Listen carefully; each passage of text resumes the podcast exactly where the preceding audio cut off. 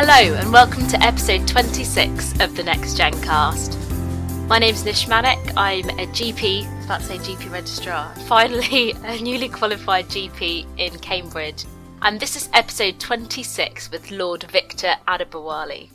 And here's just a snippet of what's to come. You know, we're the sixth richest economy in the world, and we have people going to food banks. We have a, a situations where life expectancy is going in reverse. We have a situation where if you're a woman in Barking and Dagenham, your active life expectancy is 55. In Richmond upon Thames, it's over 70. It's a bit like the trickle down theory. It doesn't trickle very far. So that's just a preview of what's to come, but let me tell you more about Victor Adebowale.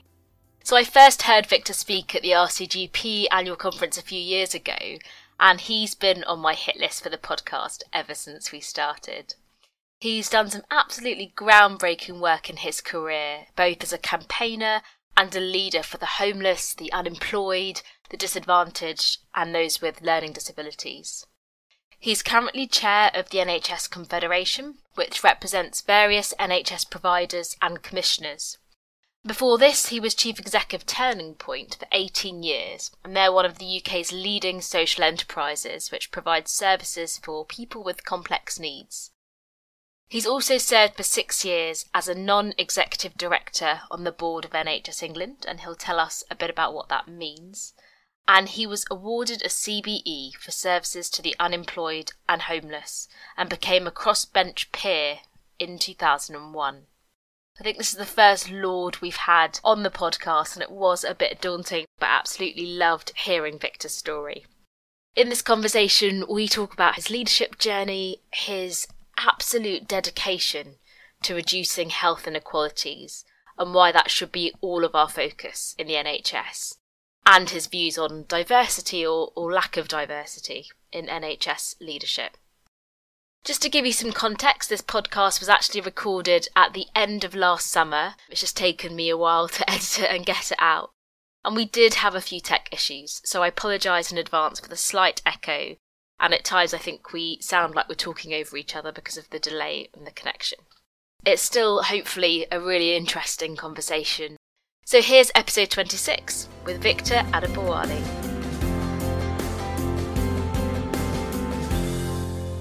Lord Victor Adebowale, welcome to the Next Gen cast, and it's a real privilege to speak to you today. This has been long awaited, so I don't know if you know, but it's taken me about a year to get into your diary. You're clearly oh, a very busy man. That's meant lots of anticipation at my end, probably not at yours, but definitely on my part.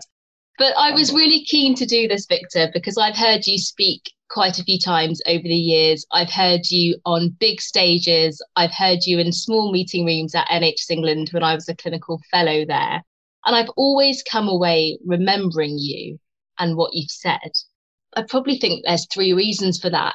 You are always consistently clear about your purpose. You are very much authentically you as a leader. You don't try to be someone else. And you speak the truth. And people mm. sit up and they take notice. So I've wanted to do this for a long time. Thank you for being here. That's very kind of you to say all that, crikey. So I always like to start really by talking about people's early lives. I just have this fascination with how our families and our roots and our early experiences as children and young adults shape us as, as people and as leaders, I think.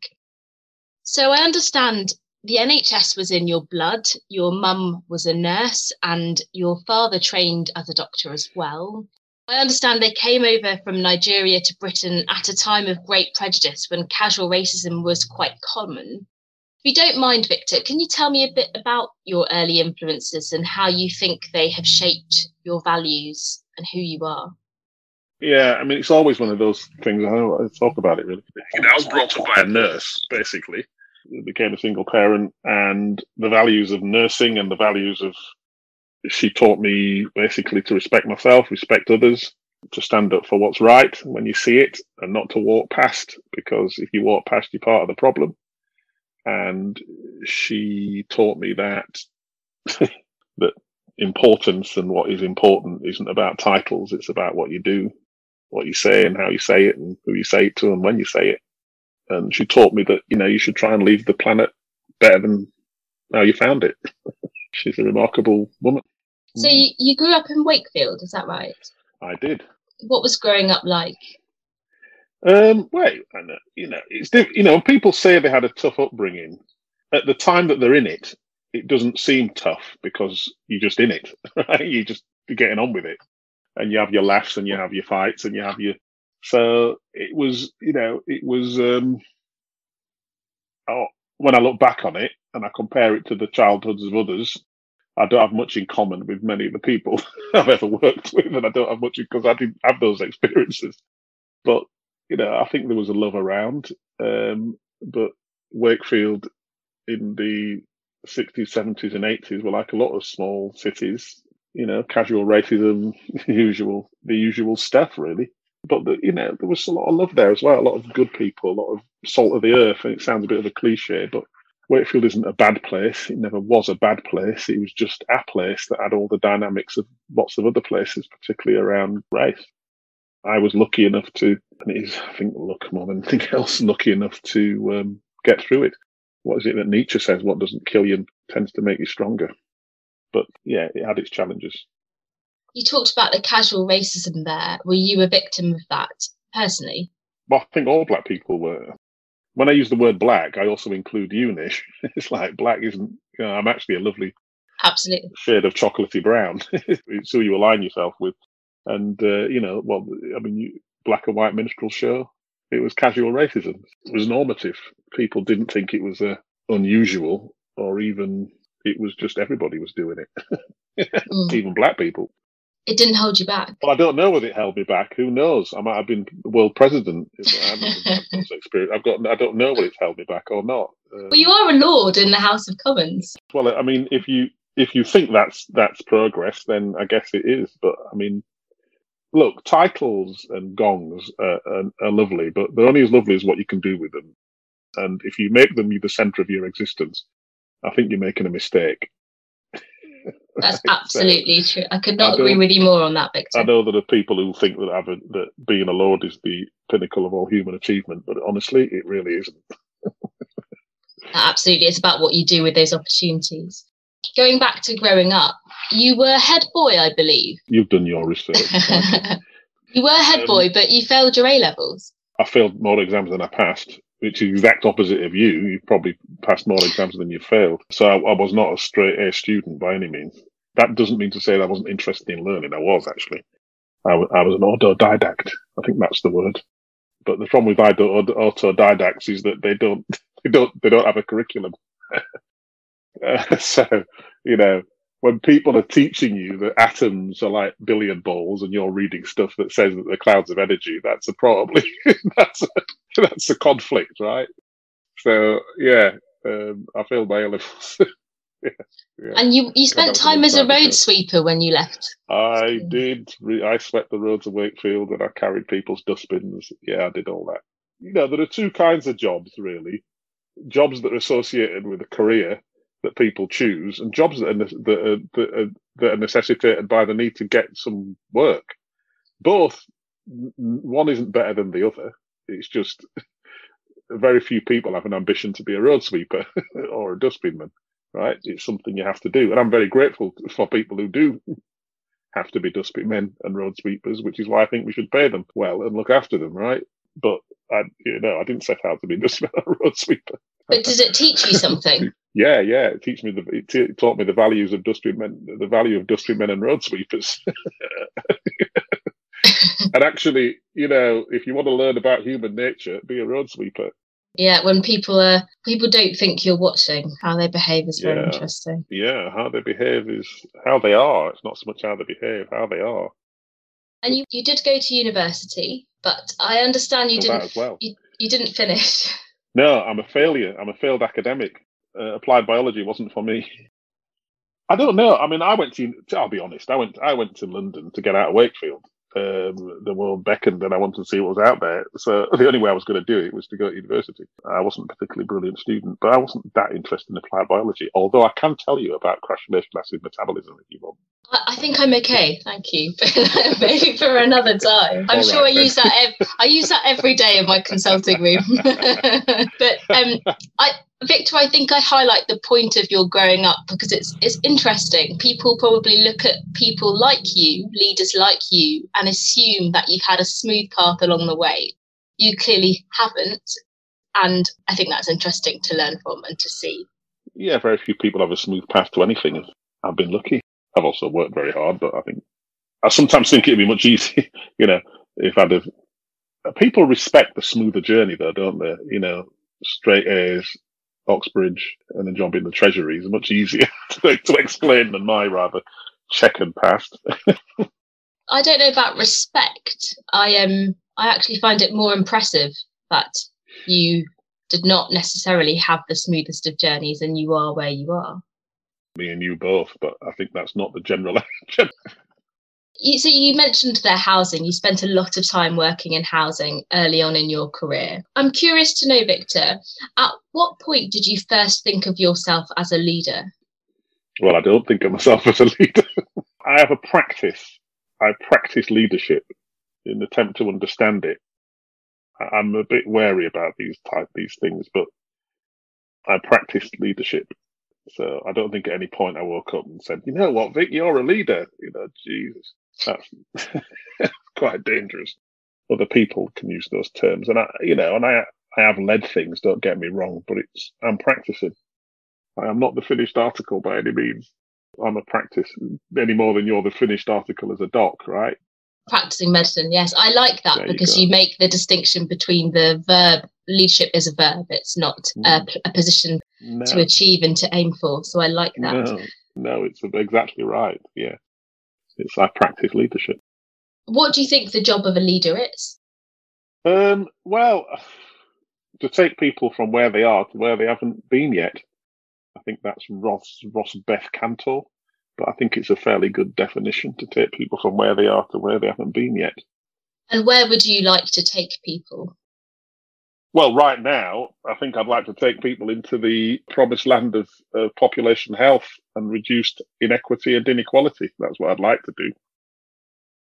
And anybody who tells you they know how to do it probably doesn't because we haven't done it. So it, it is a, you know, we need to go from where we are to where we haven't been yet, and we need to learn on the way. And it's the learning that creates the next step. If you see what I mean, if you imagine crossing a river, you've got to put down the next stone before you step on it. It's not there. You have to learn, but you have to learn where to put it and then step on it and then do the same thing again.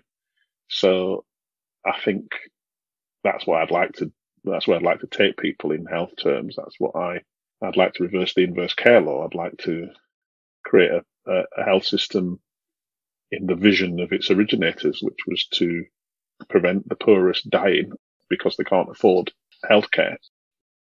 The middle classes benefit automatically. That's why I don't mention them in that statement because if the poor are getting a great, a good service, then the middle classes get a great service. Absolutely. And I've heard you say before this notion of some people believe that a, a rising tide lifts all ships. Well, I, I, do dispute the statement because some of the ships have got holes in them. And it, it's a statement of equality, not equity you know, the, it assumes that all the ships are, are seaworthy. Well, not all the ships are seaworthy. Some ships need a crane and they need to fill, have the holes filled before before they can rise. And I think it's self-evident that that statement is flawed. You know, we're the sixth richest economy in the world, and we have people going to food banks. We have a, a situations where life expectancy is going in reverse. We have a situation where if you're a woman in Barking and Dagenham, your active life expectancy is 55. In Richmond upon Thames, it's over 70. We have a situation where, you know, the life expectancy in Manchester is 25% less if you're poor than if you're middle class. I mean, it clearly isn't the case, is it? It's a bit like the trickle down theory. It doesn't trickle very far. Can I ask you about the breadth of that challenge? So you talked about you, you know your mission is to reverse the inverse care law and that's the mission of the organizations that you have led like turning point which we can talk about but things haven't changed that much you're right i haven't been around that long but i remember when marmot's first work came out. And then more recently, we had his 10 year report. And he said then that, you know, not only have things not really changed, they've actually gone backwards. And we now have worsening health inequalities than we ever have. And sometimes when I hear things like that, it, it grinds me down and it makes me feel like how how can we actually change this? It doesn't seem to mm. grind you down. How do you stay no, motivated? Be- well, because what else are you going to do? I mean, what else are you going to do? I mean, I you you're you're a doctor. you're one of the lucky ones in that you were born with a fine brain and the means by which to use it. What else are you going to do, Anish? I mean, I mean, you can't be rich enough to avoid the impact of poverty. You know, you can't build your walls high enough, and and COVID is a very good example of that. COVID doesn't care whether you're rich, poor. It doesn't care what your political. It's gonna it's gonna get you, and it's gonna follow the gradient of least resistance, which means poverty first, and then everyone else, right? So I'd like to know if there's an option. I don't know that there's a plan B. Mm. Um, so I and and I'm you know so that realization seems to me to be a blinding glimpse of the obvious. And the second thing to say is that you know I'm far too lucky to be pessimistic. Uh, you know, I'm sitting here in a nice house in a in a nice bit of London. You know, I've got food in the fridge. I'm paid enough. My kids are all right. My family's cool. What what what else am I going to do? I I, I really admire what that. What I going to do with that look? do you ever feel somewhat when you hear the stories of some of the people that you've worked with for many many years? Because I have done some work with the homeless before, nothing to the scale of you know, this is only a small amount, but sometimes I go away and I feel so despondent about society that it can be hard to think that you can make an impact. Well, first of all, it's not you that makes an impact. It's you and a host whole army of others. I, I don't make. I've never. I work with teams. I work with lots of people, and together we make impacts. And some of these stories are individually depressing. But the thing mm. that I'm always reminded of is by the time they've got to your surgery, their story is one of survival, which is actually inspiring given the odds. And your job is to stop them from going backwards and to remind them actually that through their survival to that point, it is in itself almost a miracle in some cases, right? So if they're in your surgery, they're they're inspirational because the stories of most of those people others more privileged wouldn't have survived. You know, if you talk to people who've recovered from substance misuse challenges or mental health challenges, their stories are inspirational. Even in the depth of their struggle, as they are struggling, the fact that they are there and struggling is inspirational in and of itself, because I know that many people who, who were born with twice as much privilege or just luck probably wouldn't survive what they're currently surviving. So it's just a different way to look at it. Mm, that is really helpful, Victor. Thank you. I think something that I've struggled with is what you were implying there as well is when these people have reached our consulting rooms in general practice, we then actually have an opportunity to help them. But it reminds me of the many other hundreds or thousands that are silently not. And each one of them, yeah, absolutely. And but but you have to work with what's in front of you and they they represent hundreds of thousands of others. And if you're a GP, if you're a doctor, then you have a list, and that person you can learn from, and that that learning can help you help the next person and help you influence the care pathways or whatever it is that might that might help for those those people. So you know you have a duty to learn as much as anything else because you're in a position of some influence. Mm, that's very true. Thank you. I found that personally very helpful. But um, I'm not going to hijack this conversation to talk about me and my struggles. I want to go back to your leadership journey, Victor. You were chief executive of Centrepoint, which is a youth homelessness charity, for about five years, and then Turning Point for 18 years. And that's a social enterprise that helps people with complex needs, for those that don't know. So you turned that from a loss making charity into this social enterprise with a turnover of more than 120 million or something like that numbers like that are slight they're slightly lost on me, but it's a, it, on me. Even I understand the, uh, yeah. the, you know there's a big impact there that you've made. I mean, what yeah. did you bring to that role, and what lessons did you learn? Well, God Almighty, so many lessons, so many lessons. We don't have time to go through them all. I guess um, I was ambitious for the organisation. I, would watched the organisation for a while, and I thought, actually, I, I, think I could do something here. There are very few organisations like Turning Point, actually, and not for dividend, non institutional, i.e., not a member of the NHS institutional bodies that works with what 100,000 people in 300 locations. So I, guess what I brought was a was a sense of possibility. In fact, Turning Point's mission, which wasn't designed by me, it was designed by our clients and our staff, is inspired by possibility. And and I was inspired by the possibility of doing something really different with a bunch of people that I admired mainly the clients, and with a series of teams and leadership teams that actually delivered the organization as it is today, run by the excellent Julie Bass. So uh, I made a contribution, and that contribution was driven by the possibilities, the, the possibility of creating an organization that could work with substance misuse, mental health, learning disabilities, forensic mental health, but see the connection between all of them and contribute in its own small way to reversing the inverse care law that affects a lot of people with those challenges. So we did some remarkable, I think we did some remarkable things during the time that we were there. You know, my big learning was, I suppose, how to build a complex organization, but also about how the system, how the health and social care system says it works as opposed to how it really works. and the difference between the two being where a lot of waste and a lot of agony is is uh, resplendent. I also learned about health as health and care as a system, not just as a series of organisations. And I suppose I I deepened my learning about what it is to be a client, what it is to be a patient, what it is to be a citizen in this country, in the health and social care system. Yeah, a lot of I did a lot of learning over that time, which is why I stayed so long. Actually, I was I, I really enjoyed it. I enjoyed the learning and the people that I learned with. It's fascinating. Can I dig a bit deeper, Victor? You mentioned some very interesting things there, learning about how the system actually worked.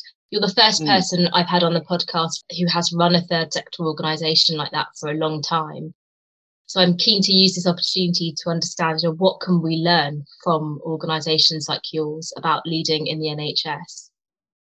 Well, simply, I think the one thing you can learn, NHS can learn from organisations like Turning Point, is is how to put the client at the center of decision making and and how to build the the the systems and the services from the client's point of view which seems a blinding glimpse of the obvious but that's not how these systems operate at the moment. They tend to operate too much in their own interests and they've lost they can sometimes lose sight not all of them this is a big statement but there is a there is a tendency to create process without intention. And then the process feeds itself and forgets about what the intention was. And I guess one of the things we tried to do at Turning Point, certainly during my tenure, is to be really clear about what the intention was before we established a process and that we tried to create services that were truly intentional now, that wasn't always easy because we were a commercial organization in the sense that we were a social enterprise. We won contracts. And so we had very clear protocols for how we operated and the things that we wouldn't do and things that we would do. In fact, one of the things I learned was that the best decision making tool you can have is a set of values that are meaningful and that are shared. And I learned about alignment and that successful organizations are organizations that have an alignment between their vision, their values, their mission, their strategy, and their operations. So I guess, you know, that's not always the case in the public sector and in the NHS. It can become quite self-absorbed in its own poetry of bureaucracy, which often has very little to do with what people need or what they want or how they want it, when they want it, and how they want it delivered. Hmm. I really like what you said there about having intention before process.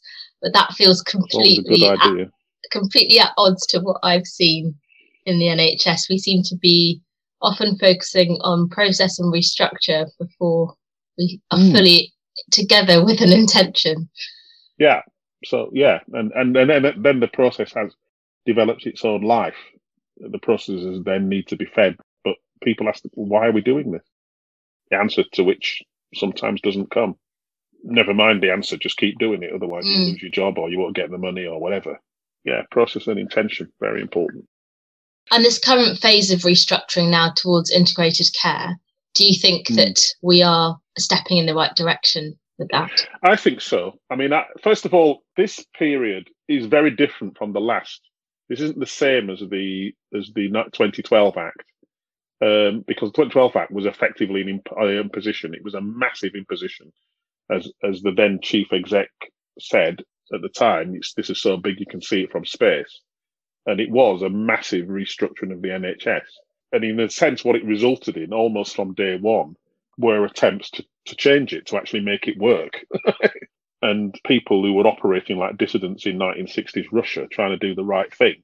And in a way, that's led to this. It's led to people creating place based and population health systems based on relationships driven by outcomes that reduce inequity and inequality around which we're attempting to put some kind of structure.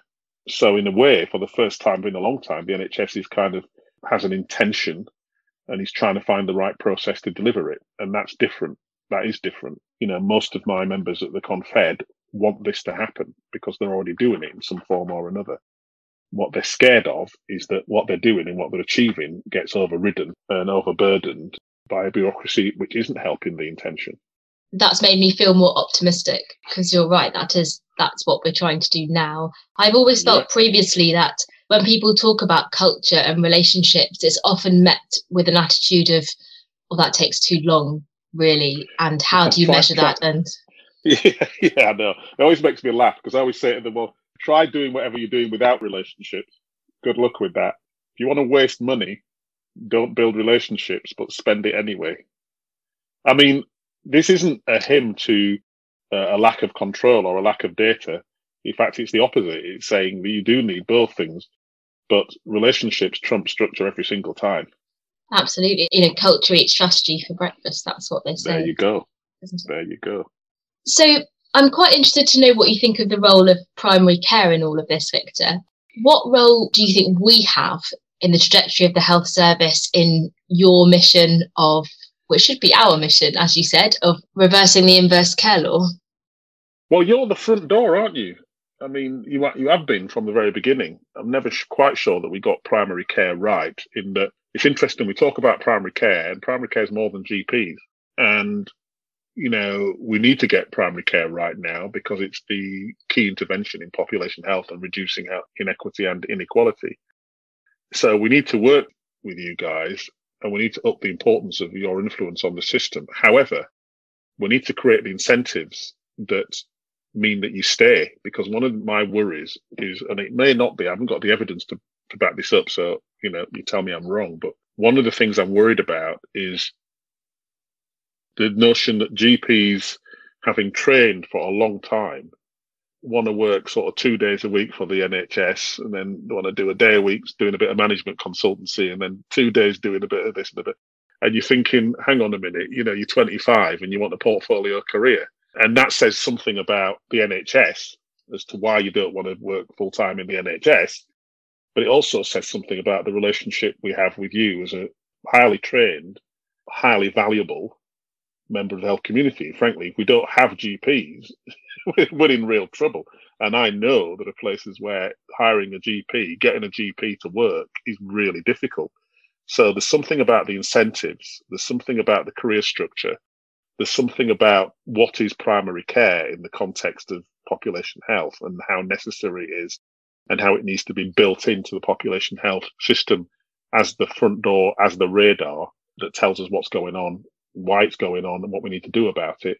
And then there's something about how we create the right conditions for primary care to, to really drive understanding of what population health is. So primary care is pretty vital. It's pretty mission critical but I'm worried. I'm worried about the lack of attention we're paying to the sort of basics here about how do we recruit GPs, where from, how do we get them to stay. You know, the idea that a GP can can get paid more by not having nurses or other GPs seems to me to be bizarre if the outcome is a poor service to the population that they're there to serve. There's a lot of work to be done, I think, and lots of work to be done with GPs. Because I think one of the things that we haven't done in the past is work with primary care to build the right kind of future for it. So there's lots of imposition, and I, I was aware of the fury that came from GPs when they were told, "Get off your computers. You've got to do five days a week, patient facing." It's like, hang on a minute, we've just gone through a pandemic. We've just inoculated what 38 million people. At least talk to us about what might need to happen next. So that that kind of relationship with primary care, it just needs to have a bit of respect in there. yeah you're um, you're preaching to the converted of course. You're absolutely right. I think there is very much a sentiment in general practice that things are done to us rather than with us. Mm. and going back to your point about careers as a you know i'm not even qualified yet but i will be soon oh, and God, no, bloody hell. i'm surprised you've got time to do podcasts. Bloody hell. But um how much sleep do you get plenty actually plenty plenty i am um, smarter person than me that's all i can say but wow. but go, thank you but going back to your point about part-time working the reason most people of my generation want to work part-time is because the day job is exhausting and the, there's a lot of inflexibility in how we can head. work so i'm the mum of a two-year-old and it's yeah, yeah. virtually impossible to create a working day yeah, that I, means I can pick I, her up and that sort of thing. It's not uh, we're stuck madness. in the dark ages. I totally agree with you. And so this is the thing. You know, this is the thing. Intelligent people need to be given control. They need to be given, they need to be empowered and they need to be trusted. And one of the things that worries me is what I call the, the bergification of professionals in, in the, so, you know, we, we have to train you really well we have to trust you to make the right judgments. We have to hold you to account, but we have to do so in a way that's empowering you to actually deepen your knowledge and deepen your effectiveness. And when I, I was in New Zealand a couple years ago and I kept bumping into all these English people who'd been, who'd all been trained in England and were now working in New Zealand. And I said, are you getting paid more? And they went, no. I said, well, why are you here? They go, because of the flexibility, the, the trust, the co-production. And it's not rocket science why put all this time and effort into training someone like you and then make it impossible for you to work? Thank you, Victor. And, uh, you know, people talk a lot about pay, and I think that that is a very narrow way of looking at it. Beyond a certain amount of pay, I'm not sure that the incentives, no, totally financial incentives, work. It's about everything else that comes with it. The things yes. you've talked about, autonomy, trust, contract. Eh, completely. I, that's a great and term. Actually, if you look at the evidence and what incentivizes people to work, pay is is number three it's not number one. There's lots of other things. And the more and the smarter you are, the more intelligent you are, the less likely it's going to be about money. You know, look, you don't have to be a GP. You're smart enough. You've got good A levels. You could be a management consultant. You could go and work for Goldman Sachs. You could do a lots of things. You've chosen to do this. So it's not about the money. you could earn double your money doing something else. You don't have to do this. So clearly the, the settlement has to be more than the people want it to be more than more about money, mm. but let's not offend them. And I think that comes down to what we've already talked about with leadership and culture. It stems from the top. If leaders create a culture that lets you do the job that you want to do and improve the job that you want to do, I think that will have a huge impact on morale and retention. I totally agree, and I, I, I'm interested in what that looks like from from a primary care position. If you got a number of people in a room at the different levels of primary care practice for a, a week and said, okay, you've got a week to show us what good looks like in terms of the relationship that you have with your employers, society at large. What does that look like? I've just left you there with some decent facilitation. Would you could you come up with it? An interesting experiment. Let's try it. It's an experiment. Victor, I'm keen not to not to keep talking about just about primary care and bring this back to you because you have done some fascinating things that I can't waste this opportunity to ask about. You're on the board at NHS England for six years as a NED. I was. For yeah. people who don't know what a, a NED, a non-executive director, is, can you tell us what that is and and what you learnt about NHS England when you were there? Oh god. Uh, all I can say is my beard was thick and black when I started. Um, no, I think a Ned. Uh, well, it's, it is what it says on the tin. I'm a non-executive director, i.e., I'm not responsible for the executive management of the business or the organization.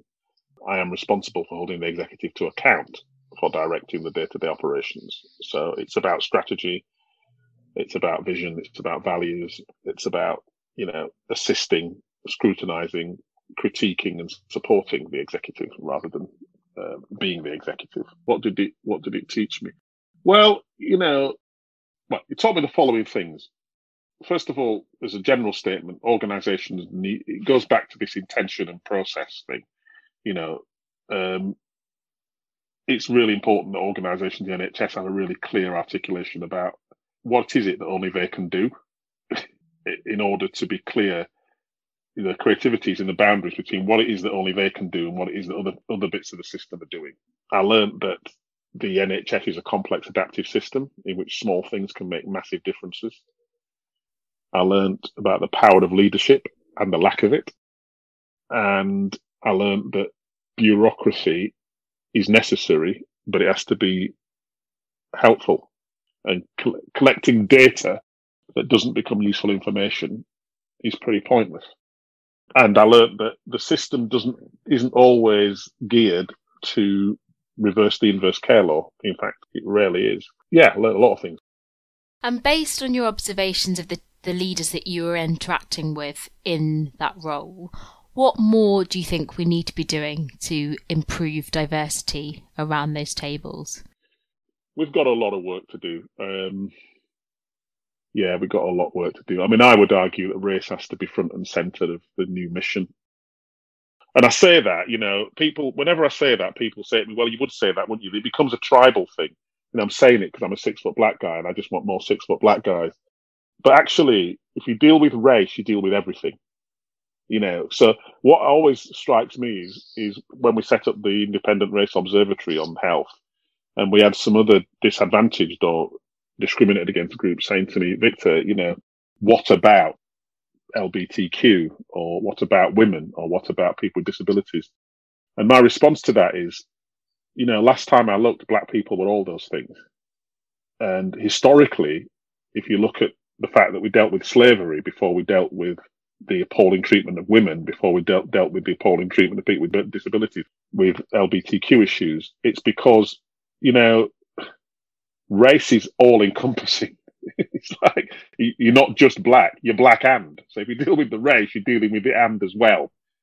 You know, the research says if you look at the work done by uh, Professor David Williams at Harvard, it's very clear. The evidence is if you deal with race, all of the protective characteristics and benefits. So it's not a hierarchy of oppression. It's just evidence based. Race, everything else matter, deals with it. And the problem with the NHS is that it has a real difficulty understanding that fact.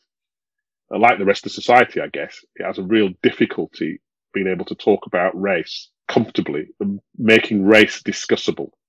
And the problem is the future is decided by the things that you don't discuss, not the things that you do. So we have to talk about race, people. That's so well said. You know, the future is defined by the things we don't talk about as much as the things that we do. Thank you, Victor.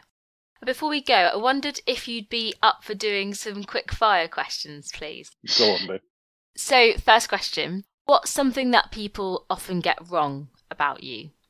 Oh, God. People often get wrong about me. I'm smarter than I actually am. um, what's the last thing you binged on telly? Oh my god. Uh, now I did I did watch the whole of last season of The Handmaid's Tale. I love uh, that. So that I could catch up. Sons of Anarchy as well. I've been known to binge on. If you had a spare hour each day, what would you spend doing? That thing behind me. oh, your saxophone. That's very cool. I've been known to play the ukulele badly. badly. Okay. It's worth doing some things if it's the worst thing worth doing badly. So don't ask me to demonstrate. Um, I very much agree with you. By the way, doing something and doing it badly is very much worth doing. Yeah. I've just started playing women's football. Terribly. Wow. you've got to do it. I've never found something I've enjoyed more. It's amazing. Exactly. Therefore, you've got to do it. If one one is not human, if you don't play. Absolutely. Something that keeps you awake at night, Victor. Oh God. something, just the one thing. oh God, my kids.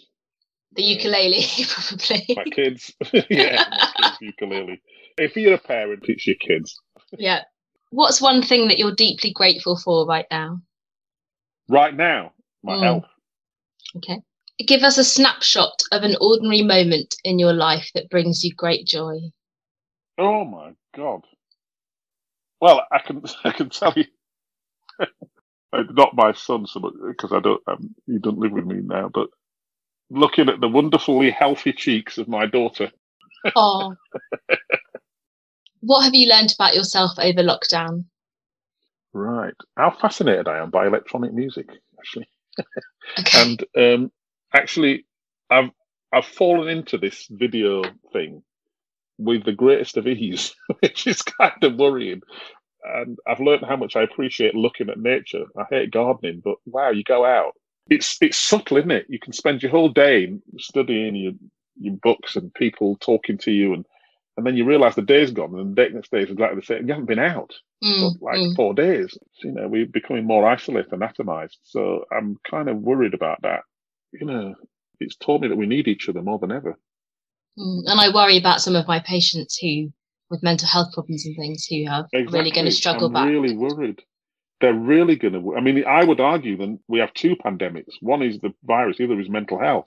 We're going to have to be really careful about how we manage that. I'm very worried about it. In fact, I'd say it's the top of my list of big, big health and care worries is the mental health stuff.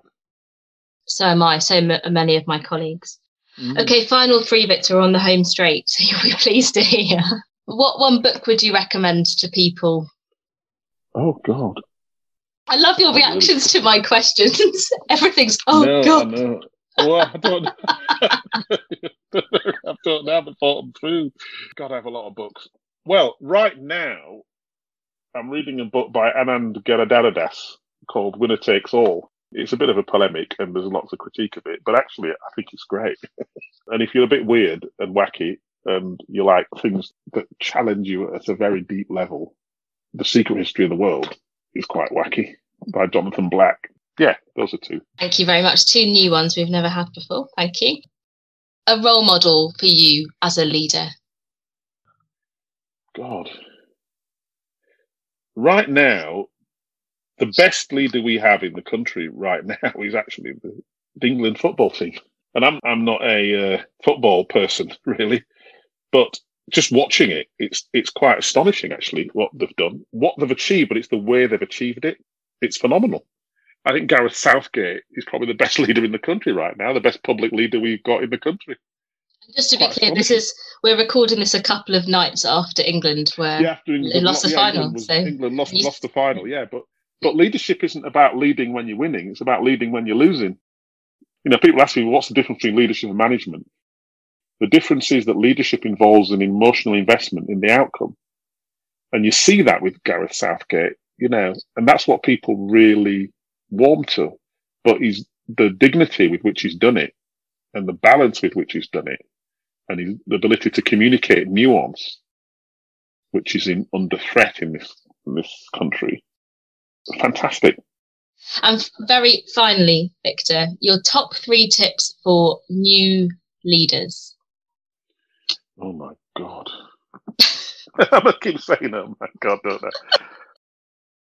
You're making um, it sound like this is terribly painful for you. it is, it's getting there. Um, self, self-doubt and ambition. I'm not sure if that's three.